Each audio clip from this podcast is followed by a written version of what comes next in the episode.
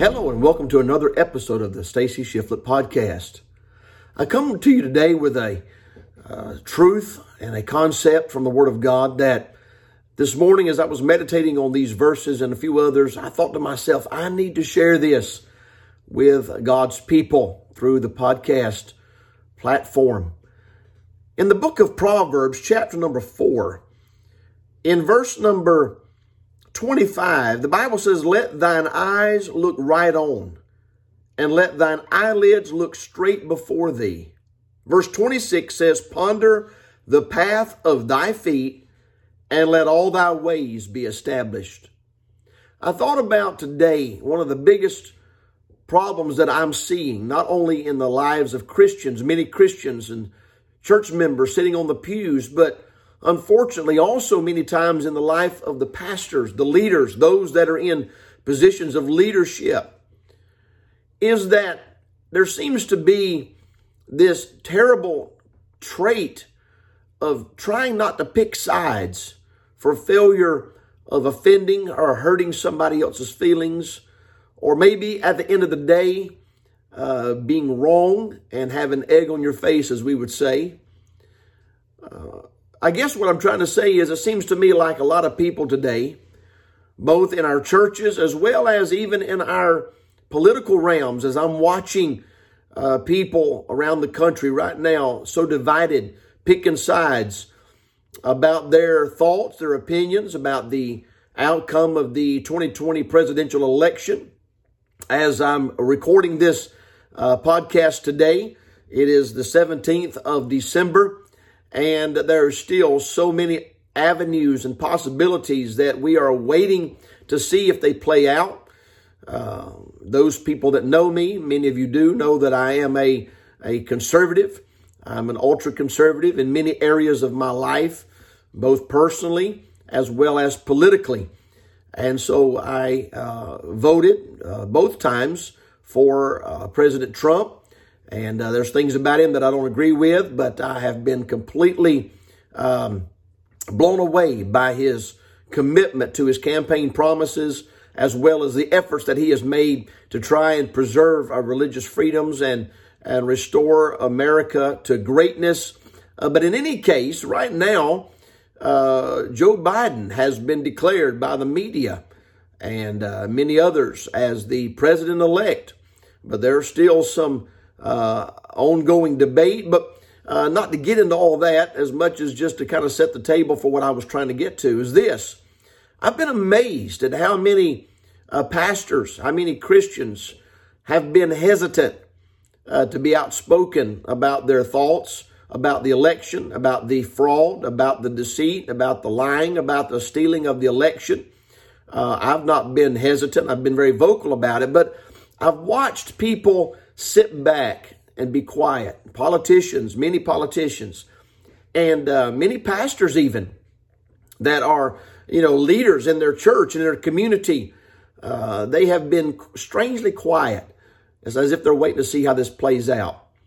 And the thought came to me this morning in our staff meeting as I was sharing these verses and a few others with our with my staff was this. I get the impression many times that Christians, church members sitting in the pews, pastors in the pulpit, and even sometimes our politicians, they're hesitant to make a decision because they're hedging their bets.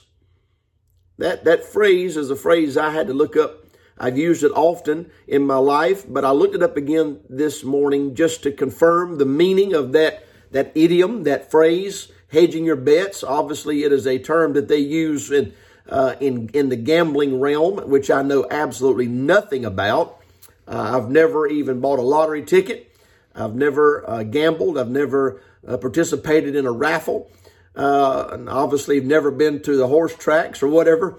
But that phrase, hedging your bets, I looked it up. Here's what it means.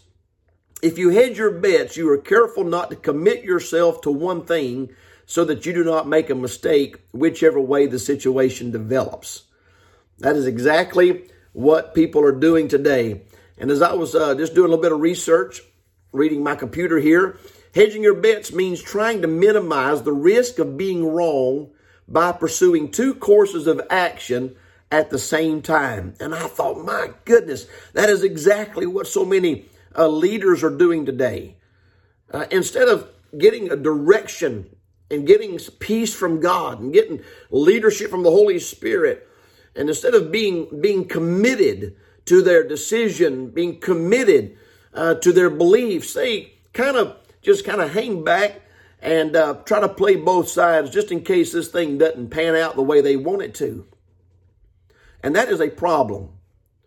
Uh, uh it's a problem in our country. We've got political uh, elected officials right now that are afraid to be outspoken about what I sincerely believe was an enormous amount of fraud and deceit and and illegal activity that took place in the 2020 presidential election. I mean, so many irregularities and so many affidavits have been filled out, and so many witnesses and and um, whistleblowers have come forward, and yet they keep saying, "Well, there's no evidence," and they're just hedging their bets. It's almost as if they're covering themselves in case nothing happens and Joe Biden ends up being inaugurated as the president in January then they won't be standing there with egg on their face and they won't be looking like conspiracy theorists, which makes me sick to my stomach because it only took one anonymous whistleblower to get President Trump impeached on a bunch of bogus, phony Ukrainian charges. And yet here we have hundreds and hundreds of whistleblowers that are saying what they saw, filling out affidavits with threat of jail if they're wrong, if they're lying and yet no one seems to be interested. And it's as if everybody's making their decisions right now based on what might happen a couple of months from now. And that is the verses that I thought about is in Proverbs chapter number four. Let thine eyes look right on and let thine eyelids look straight before thee. Ponder the path of thy feet and let all thy ways be established. In other words, quit looking around at what everybody else is doing to help you make up your mind what you need to do. We preach to our young people. We preach to our teenagers that they need to walk with God and that they need to be able to stand up against peer pressure. And yet we've got people today that will not say anything or do anything depending on how they think the people around them are going to receive it. Or as we would say, uh, we don't think that that's going to age very well. Uh, that's a that's a phrase that's come out here recently where people uh, have put something out on their social media, on Facebook or Twitter or whatever, and then a year or two later, somebody digs it up, and sure enough, it didn't age well. They said something, or they they was bold or dogmatic about something. It ended up later being completely wrong, and uh, we would say that didn't age well. I think today we've got a lot of pastors, we've got a lot of leaders in our churches, we've got a lot of Christians that are hesitant to be dogmatic and bold and confident in their decisions and in their proclamations because they are afraid that at some point it's not going to go right or go their way and they're going to look bad. And I thought to myself this morning, how many times in the Word of God do we find our heroes of the faith, Old Testament saints, New Testament saints, how many times do we find them making a commitment? You want to talk about the opposite of hedging your bets. You can't get any more opposite of hedging your bets than the story of, uh, for example, Joseph, where he stood there in front of Pharaoh and he said, according to my interpretation of your dream, there's going to be seven years of prosperity and then there's going to be seven years of famine. You need to build uh, silos. You need to start stockpiling grain. There was absolutely no reservation in his interpretation of that dream. He didn't say, well, now I could be wrong. And I just want to go ahead and throw this out there that you know, we may not have seven years of, of prosperity. We may have a couple of rough spells and uh, but but from what I understand and, and and and what I can interpret from your dream, this is this is my take on this. No, there was none of that.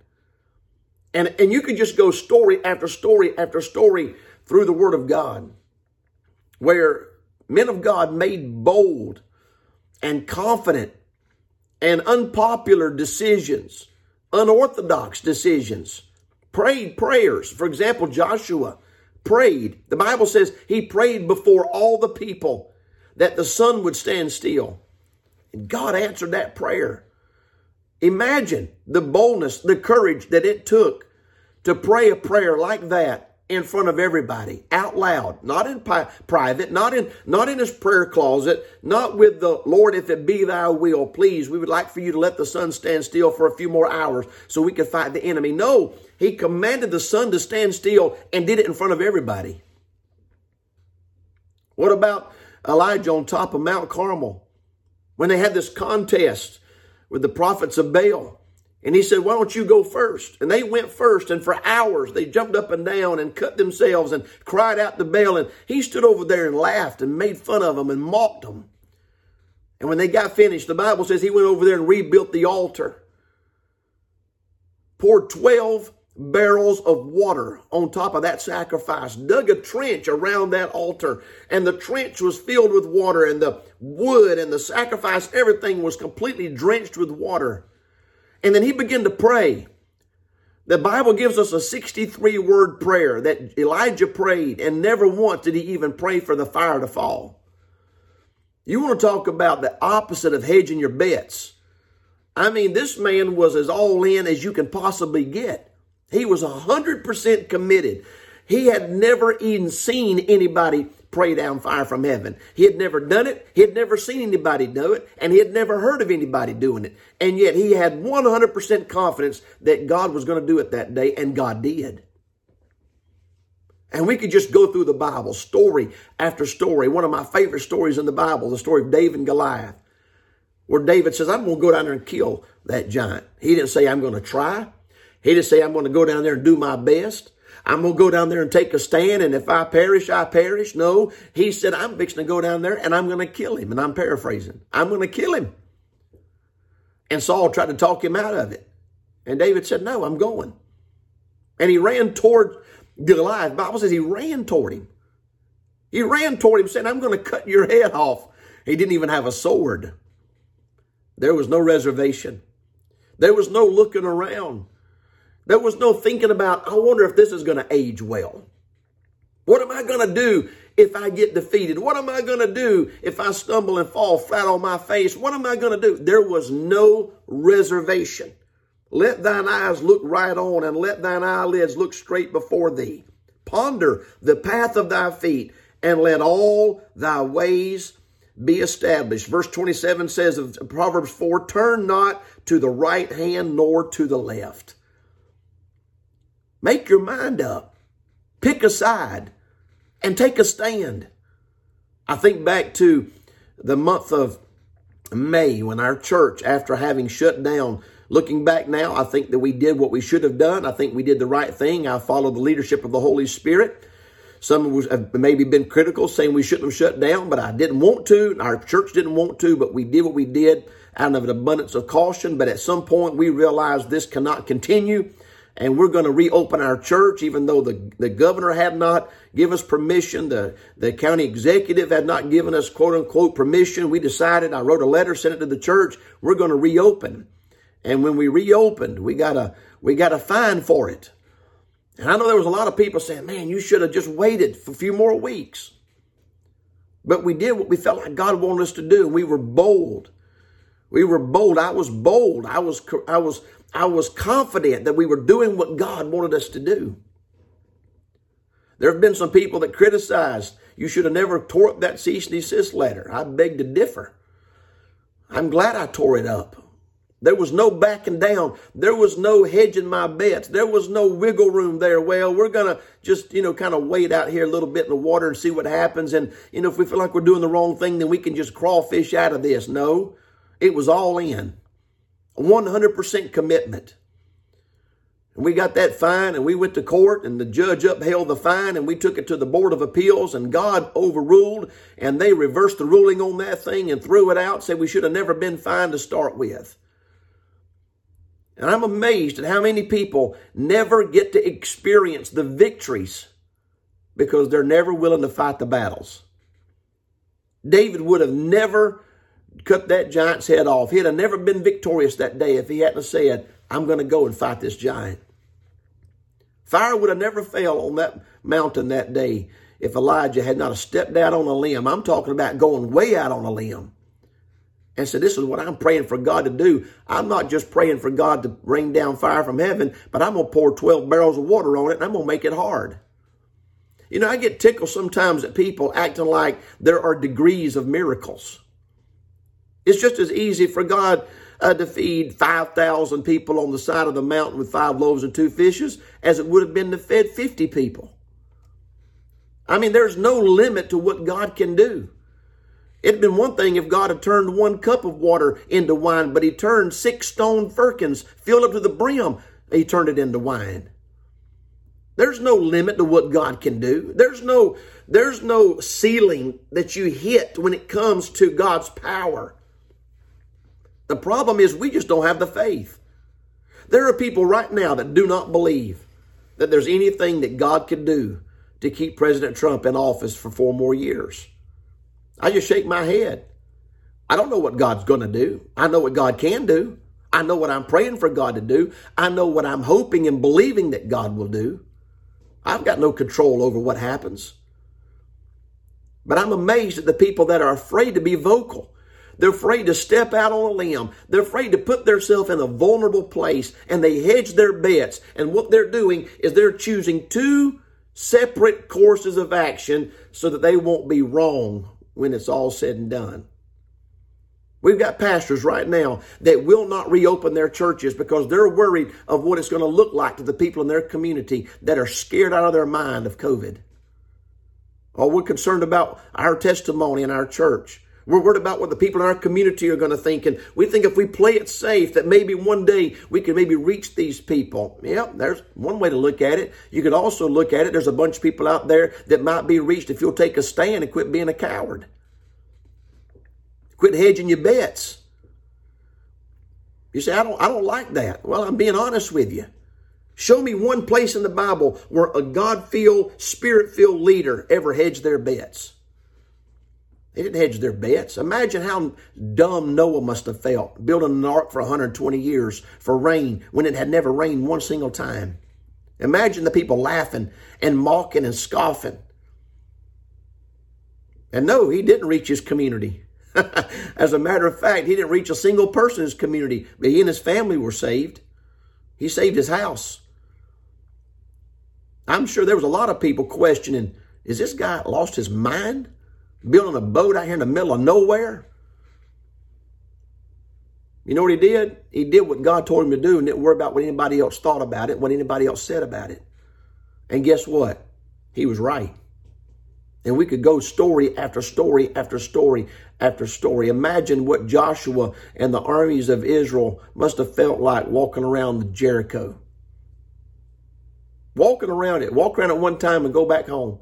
Walk around it the next day, one time, go back home. Walk around it seven times. They had no idea what God was going to do. You want to talk about hedging your bets? You walk around a city seven times and tell everybody to shout, and the walls fell.